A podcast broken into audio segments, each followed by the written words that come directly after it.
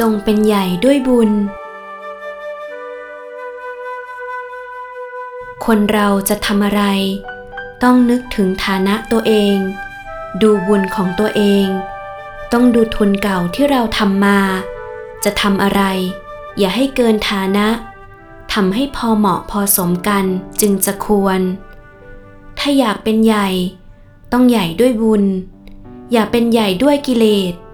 ถ้าใหญ่ด้วยบุญ จึงจะเป็นใหญ่ได้อย่างแท้จริง แต่ถ้าเป็นใหญ่ด้วยกิเลส จะต้องหกขเมนตกลงมา เสียท่าเสียทีไปเลย เรื่องนี้ก็เป็นกันมาก ดูอย่างพระเทวทัตเป็นต้น พอทำอะไรได้สักหน่อยหนึ่ง ก็อยากดังอยากเด่น โดยไม่ดูพื้นฐานของตนเอง ว่าสร้างพื้นฐานความดี มามากน้อยแค่ไหน มองดูแค่ปลายเหตุนิดเดียว เหมือนกับการสร้างบ้านที่มีพื้นฐานไม่ดี พื้นฐานทำไว้แค่นิดหน่อย แต่พอสร้างบ้านไปแล้ว อยากได้ใหญ่ ๆ โตๆ ในที่สุด บ้านนั้นก็มีแต่พังอย่างเดียว จะเอาอย่างยายเดี๋ยวนี้ได้อย่างไร เพราะเขาไม่รู้ว่า ยายอดทนมามาก